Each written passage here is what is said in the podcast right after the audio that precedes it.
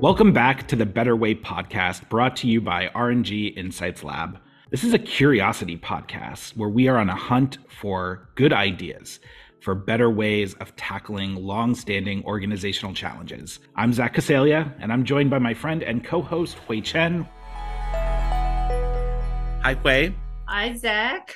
Hui, we have a special episode today. This is a continuation in a series, and we're also joined once again by our colleague and friend, Caitlin Handron. Dr. Handron, hello.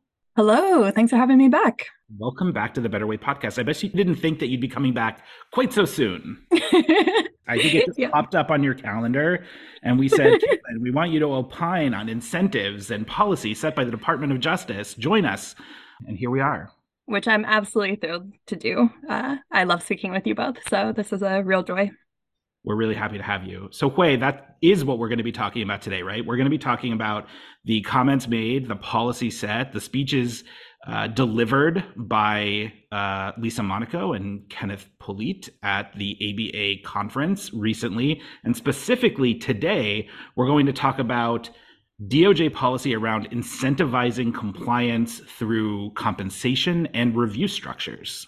Let me start by a, a quote from Deputy Attorney General Lisa Monaco, where she says she introduces this topic about DOJ's initiative on compensation and clawback by saying nothing grabs attention or demands personal investment like having skin in the game through direct and tangible financial incentives. So here, the focus is square away on direct and tangible financial incentives. But incentives take more forms than financial incentives. There are other forms of incentives that operate to motivate people. So, Caitlin, can you tell us a little bit more about the world of incentives? What's an incentive? Essentially just something that we're given in order to do something. And so it's a reward or a punishment in order to get us to behave in a particular way. And in terms of the world of research of incentives, it is quite rich. There is a lot going on in this world. And unfortunately, it, it's actually pretty mixed in terms of recommendations that we can glean um, or insights we can draw from the literature about what we should be doing in terms of incentives. So, as you mentioned, there are multiple kinds of incentives, there are financial incentives, but there are also other kinds that are non monetary. And as you might guess, the research does suggest that our reactions to these incentives can be pretty varied depending on what kind of incentive it is and how much it is. Incentives can take various forms, both financial and otherwise. I think we all get that. The research is telling us that incentives may work in some cases and they may not work in others, and that in some cases they may actually have counterintuitive outcomes. Mm-hmm. Um, so, so what do we do? That is a great question. I'd say it really depends on what you're trying to do and the context. Uh, I think as a psychologist, I can people can get kind of annoyed that often the response is it depends, and it can just depend on so many factors in this case. And so, um, I know one topic of interest for Hui is this question of should we really be incentivizing behavior that people should be doing anyways for should you be incentivized to do the right thing and I think that is a great question and one that researchers have really spent a lot of time wondering. And one big objection to the use of incentives is the idea that it can crowd out intrinsic motivation. And so, if we're given an incentive or reward for doing something that we already wanted to do anyways, then eventually we might begin to like that activity less and less and only associate our desire to do it with receiving that reward. And what the research suggests is that um, this can be the case under certain circumstances where if you're given a reward for doing something that like a puzzle that otherwise might be fun and you would do just regardless once you've been given an, an incentive to do it once the incentive's taken away that intrinsic motivation can go down and people might not be as excited or willing to do it so wait i want to ask you a question on this front because you know i think we hear this a lot not just from social scientists like Caitlin, but we hear it just from people who are operating in this space. We hear, why should we be incentivizing people to do things that they're obligated to do? Why should we be incentivizing people to do the right thing? And the question I have is that's a interesting question to ponder. But also in the organizational context, which is the context within which we're discussing it, isn't everything that one does within their organization ultimately driven by an incentive to get paid for it? I mean, we work at a place, we get paid, we do our job, and we are compensated and rewarded for it, oftentimes financially. I think that's true. Certainly, I would say my my own experience is I consider a lot more than financial compensation. And when I graduated from law school, I had the choice to go to a very well paying law firm job or to be a prosecutor. There was no amount of money the law firm could offer that would get me to turn down the prosecutor opportunity because that was what I always wanted to do. That was why I went to law school. I wanted to do justice. I wanted to go get the bad guys, and uh, it paid a fraction of what the uh, the law firm job was offering, and there was no question in my mind which job I was going to take. And there are a lot of things that that I think I, you know, again, speaking only to my own experience that I do because I want to do it because I believe it's the right thing. So one of the the stories that I had read in um uh, you know, in one of the books was that you know talking about these sort of incentivizing. So think about yourself hosting a Thanksgiving dinner. You know, the person prepared the dinner with a lot of labor of love. Everybody sit down, have a wonderful time and at the end of the meal, instead of just saying, thank you, that was so nice, one of the guests to get up and take out 200 bucks and say, thanks very much for that dinner. How does that make you feel? this was something that you did out of love. Your your compensation in that was seeing everyone enjoying your food. was seeing everyone having a good time in your home. And somebody just turned all of that into 200 bucks. And that almost feels insulting, I would think. Yeah. Well, especially to you, because I know that you, you never miss an opportunity to give us a good story, and you never miss an opportunity to give us a good story that involves food, um, or an analogy. this this is true. This is uh this is this is true. I also will share an example again from my own experience, and and think back. I invite you know you to all think back to your own time, your own experience of similar things. I I am an environmentalist. I I love you know, trying to avoid plastic waste, for example. So for probably over 30 years, I've always brought my own reusable bag when I go grocery shopping. Uh, a couple years ago at my local farmers market, they started a campaign. They want to get more people to do what I was already doing. So what they did was they had a campaign where if you can go shopping at, at, the end of your shopping trip, you can go to this table and show them how many groceries from different vendors you bought that's not using plastic and in your own reusable bag. You get certain levels of prizes. The more you you know the more you have the more you you the better prize you got.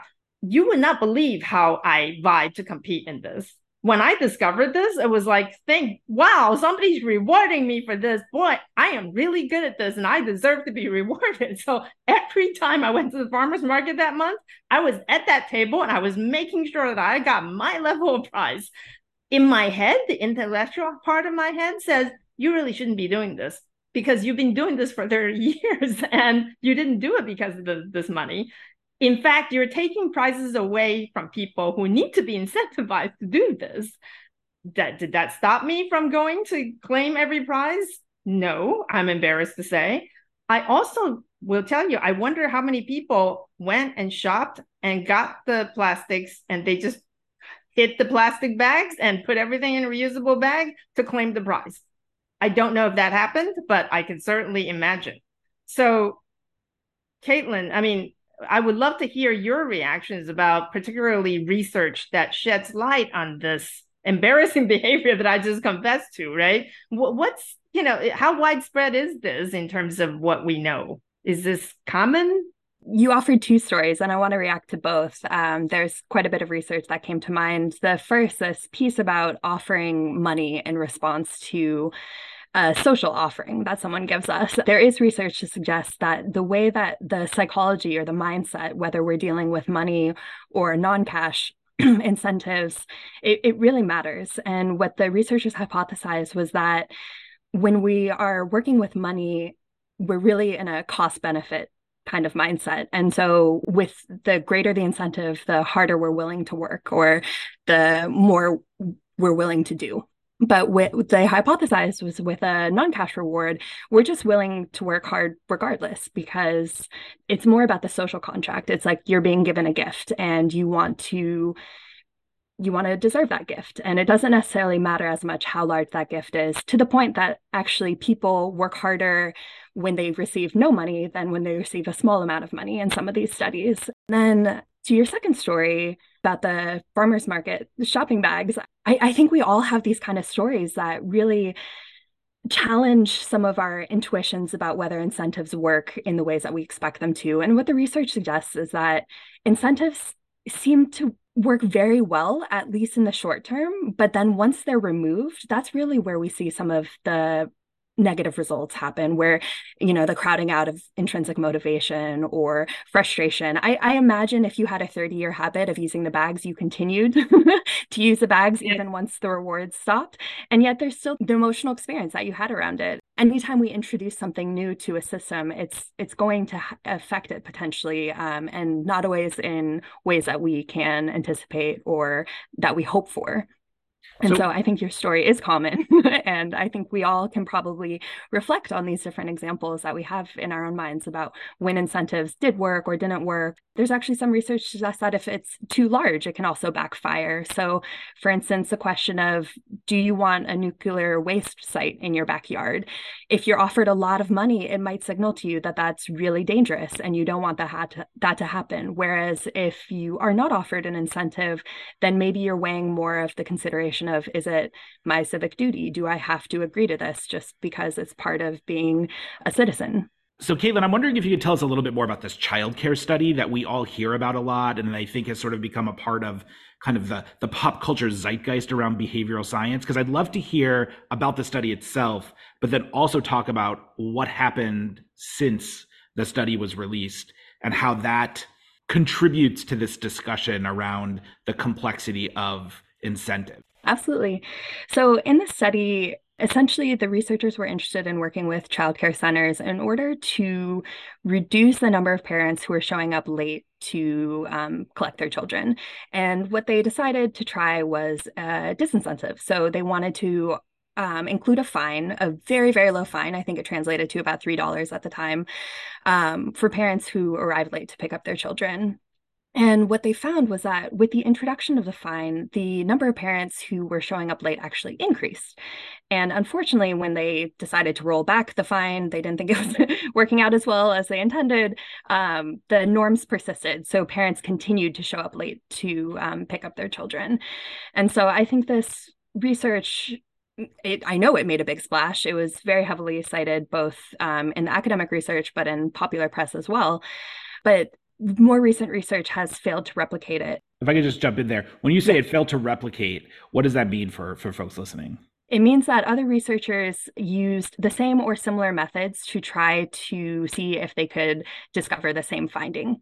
It has failed to replicate. So, when science, you expect that if you use the same or similar ways of doing things, you should expect the same or similar results. When we fail to see that, it calls into question the original findings and suggests that maybe it was just a fluke that you saw that finding, or maybe it was something very particular about the conditions of that particular study, but it won't generalize to other samples. And so this is really speaking to a broader crisis in the behavioral sciences where a number of studies are failing to replicate. And it's really a cause for concern because so much of what the field of behavioral science is trying to advocate for is that we need a much more scientifically based approach to how we are structuring our society. And so we I think advocate very strongly for the use of behavioral sciences in business and government and basically anywhere where we can fit it in. I think being psychologically informed is tremendously important and not just psychologically behavioral sciences spans a number of fields the more you know hopefully the more informed you will be when you're making these decisions. However, of course, we're in this crisis where now people are debating whether they can trust the results or um, which results to trust. So, for instance, even the studies I was discussing earlier about the crowding out effects of intrinsic motivation, I was reading that there were three meta analyses that came out around the same time with differing results. And so, what do you do when even a meta analysis is suggesting um, something different from then another meta analysis? And so, it's a little discouraging, but I would say that um, like any field that has growing pains, um, the behavioral sciences they they are evolving, and there is increasingly attention being placed on the idea that these systems are far more complex than we've given them credit for, and using sticks and carrots like like incentives, it's a very simple tool that were we dealing with a complicated situation or a complicated um, system, then you know there might be right answers and there might be all these conditions under which they'll work in one way or another. But when you're dealing with a complex system, things aren't as straightforward, not as linear, less predictable. We don't necessarily have these clear answers of it'll work, when will it work, and under which conditions. Caitlin, one thing I just want to underscore there uh, is you talked about complicated systems and complex systems. Now, I think a lot of us might hear that and think when you use complicated, you're using it as a synonym for complex, but you're actually being very intentional in the ways in which you're using those words. So tell us just a little bit about what is the difference between a complicated system and what I think we're talking about here in the context of incentives and compliance and shaping behaviors and humans, which is a complex system. Yes, thank you so much. So, this is based off of the Cynefin framework from Dave Snowden, which differentiates between ordered systems, which are simple and pretty straightforward and constrained, complicated and complex. And so, with something that's complicated, you can think of a car, for instance. It's very complicated. I don't know how to work a car. I need an expert to help me anytime I'm I'm dealing with my car, even for the most basic thing. But what we know to be true of a car is that if you have the expertise, then you have the expertise. You know how it works and you can offer recommendations. You can you can take it apart, put it back together. That's not necessarily the case in a complex system where you have a number of independent actors that are all engaging with one another and are all complex in and of themselves. A, a, single human is so complex. And then you put a whole bunch of humans together and you've got an extraordinarily complex situation where even if incentives work if they have worked previously in a number of different studies, there might be something particular that has emerged in a complex system that will disrupt how that plays out.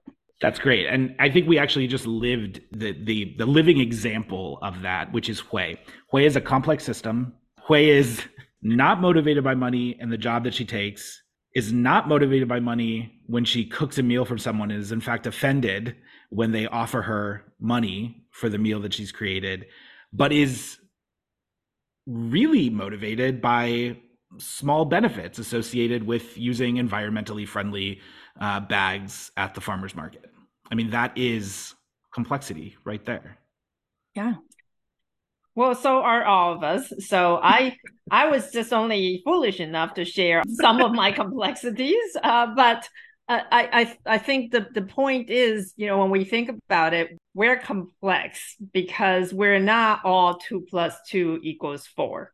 I also think it's interesting because I, I think some of the the more simplistic financial or otherwise immediate incentive systems might work better in a more simplistic situation, one step decision, as opposed to a multi step decision. So uh, the example I would give is I had an uncle who was always late, always very late to every single family event. So my mother required him to give a 100 US dollar deposit and he gets that refunded if he shows up on time, but he loses it if he's more than he's more than 15 minutes late. It worked. He was never late to my mother's you know events that my mother hosted. But that was a, that was one behavior. Just don't be late, right?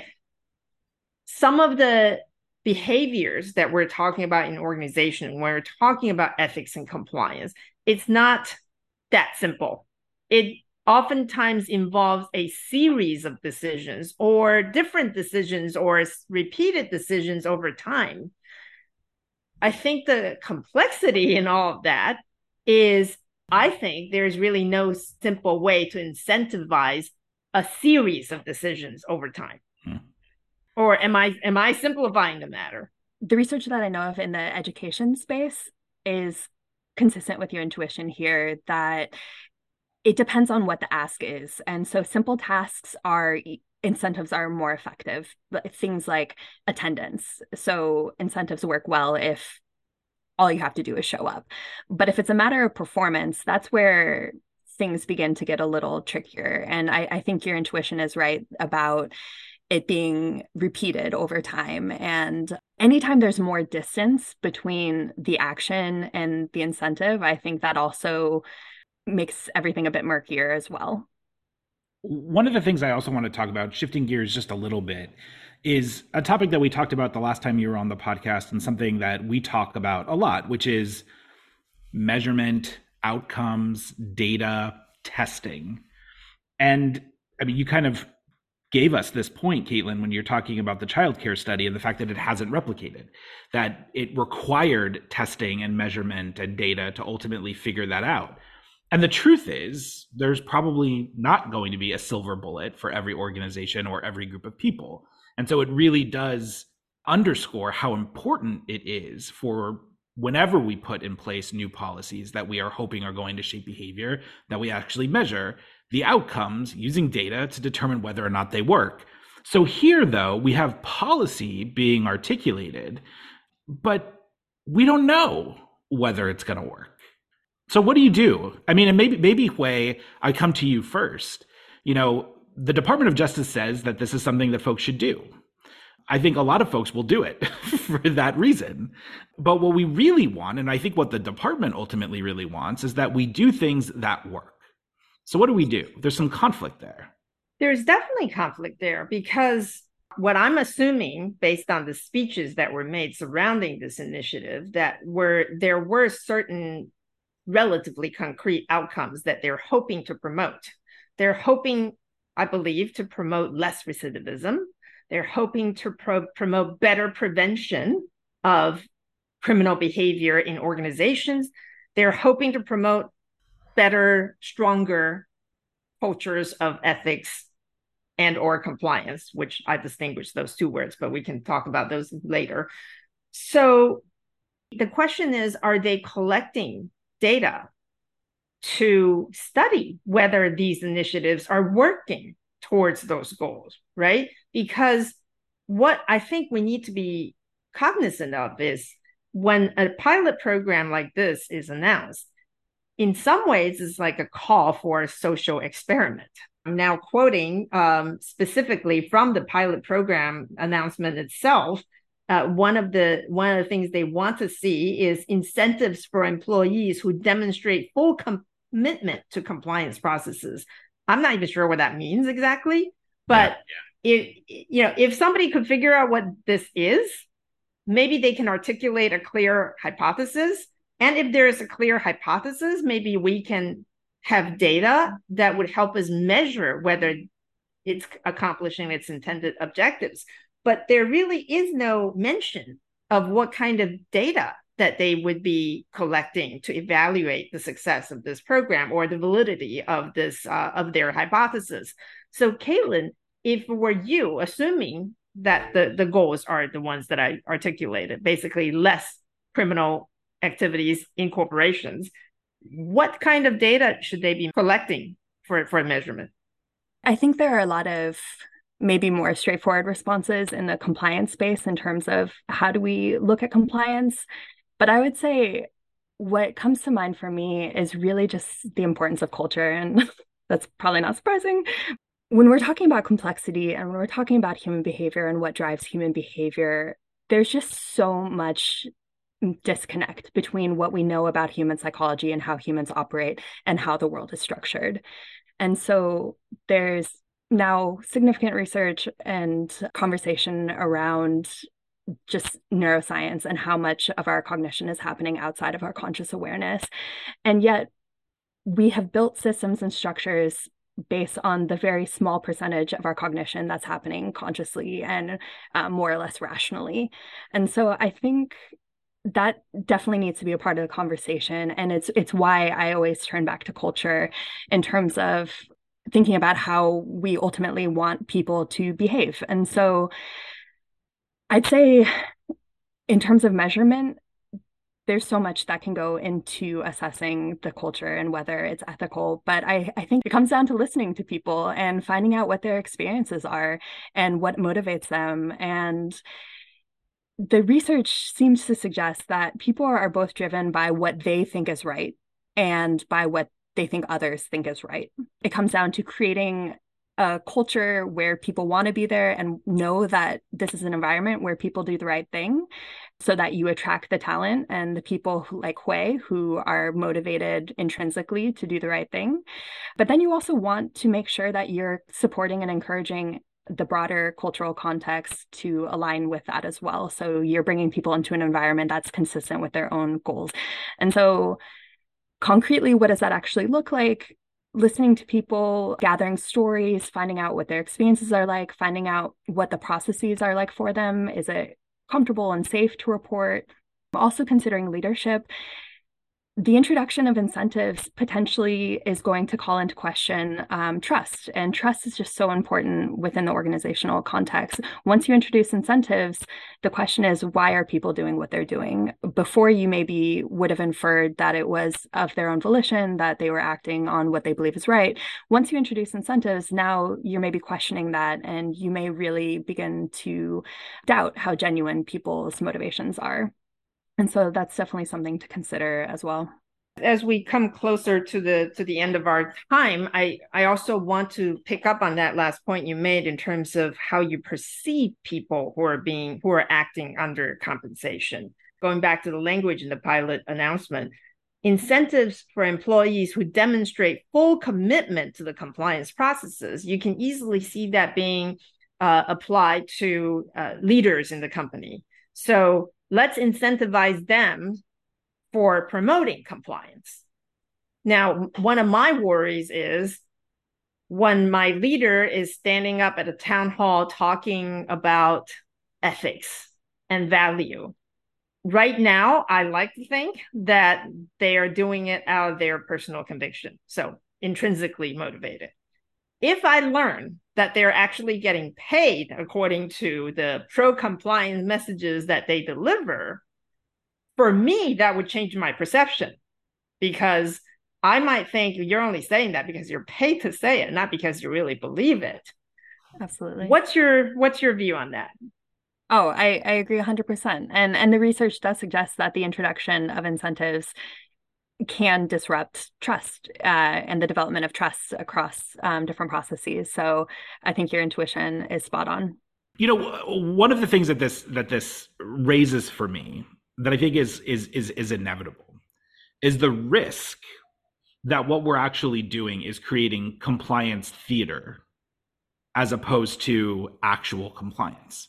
That we're sort of um, manufacturing it and treating it to your point caitlin like a complicated system like a car like a robot like a machine when in fact it is this complex system that requires to really work to be real to be authentic to engender trust to shape behaviors.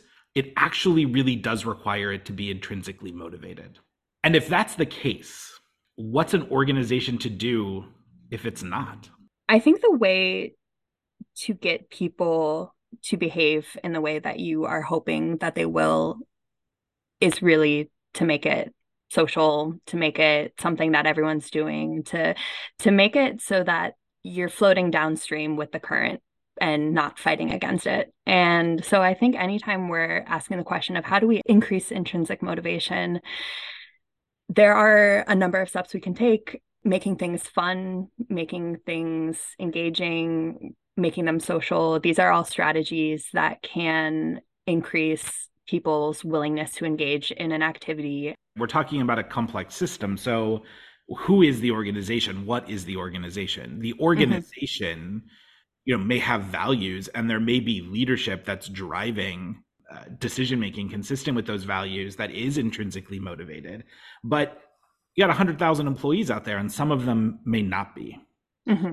Um, that's that's kind of what I'm thinking about. Is like how do we how do we drive compliance when there may be actors who aren't intrinsically motivated? Way. I, I think precisely by starting to do what you just did, Zach, which is distinguishing the organization in a way that recognizes the individuals. So, because I think people oftentimes talk about an organization as if we're single, one single individual, it fails to recognize that complexity. And recognizing that there are going to be people who are more intrinsically motivated and there are going to be people who are going to be externally uh, motivated. And you really need to deploy a combination in a way that speaks to these different motivations. So i would say what's you know what i have learned from this conversation the better way to me is to think of incentive in a way that's complex I'm learning uh, the new use of an old word. Um, so it, think about incentives as a complex concept that is not just about financial compensation. It's not just about the the all carrots or all sticks. Some people on some things will respond to the carrots better, and some other people on other things will respond to the sticks better. So the what what is challenging here is grappling with that complexity yeah. is just to figure out in what circumstances, with whom, in what way do we find those intrinsic or extrinsic motivation.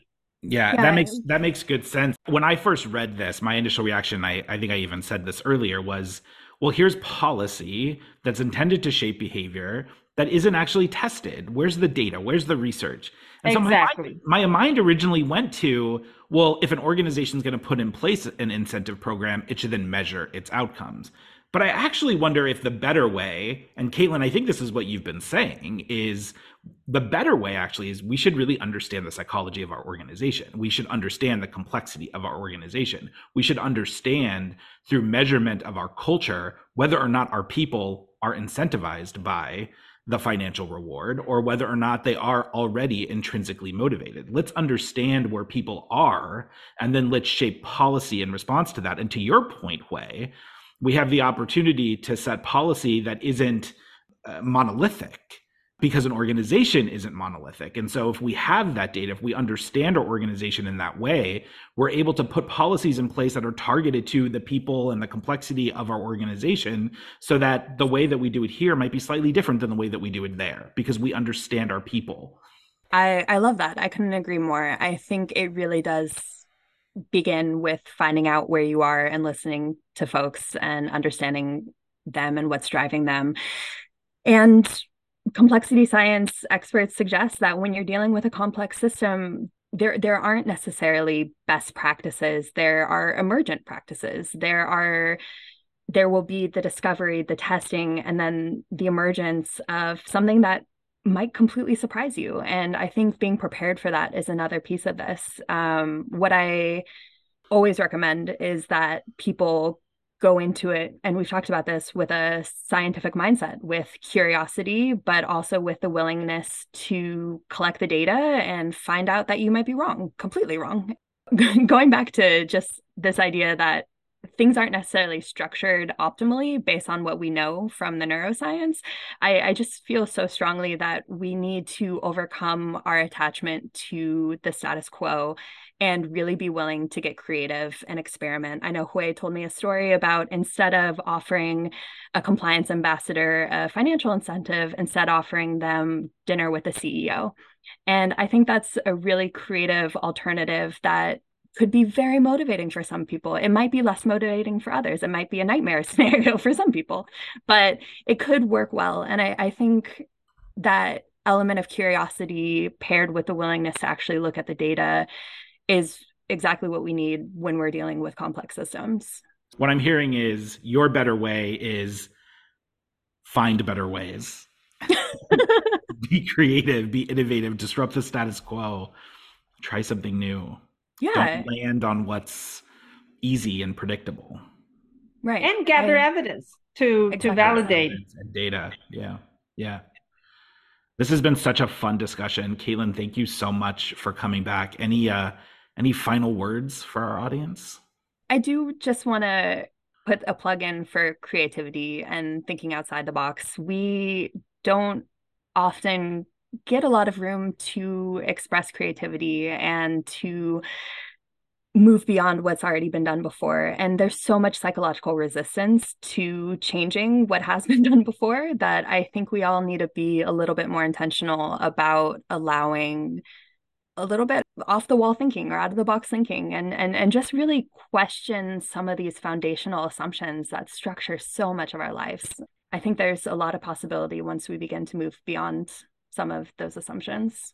Couldn't have said it better myself. Fully agree. Hui, any final thoughts from you?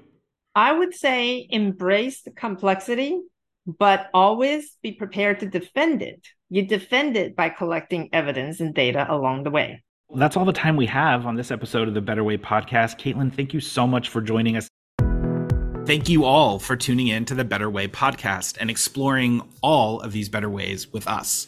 For more information about this or anything else that's happening with R&G Insights Lab, please visit our website at www.ropesgray.com slash RG Insights Lab. You can also subscribe to this series wherever you regularly listen to podcasts, including on Apple, Google, and Spotify. And if you have thoughts about what we talked about today, the work the lab does, or just have ideas for better ways we should explore, please don't hesitate to reach out. We'd love to hear from you. Thanks again for listening.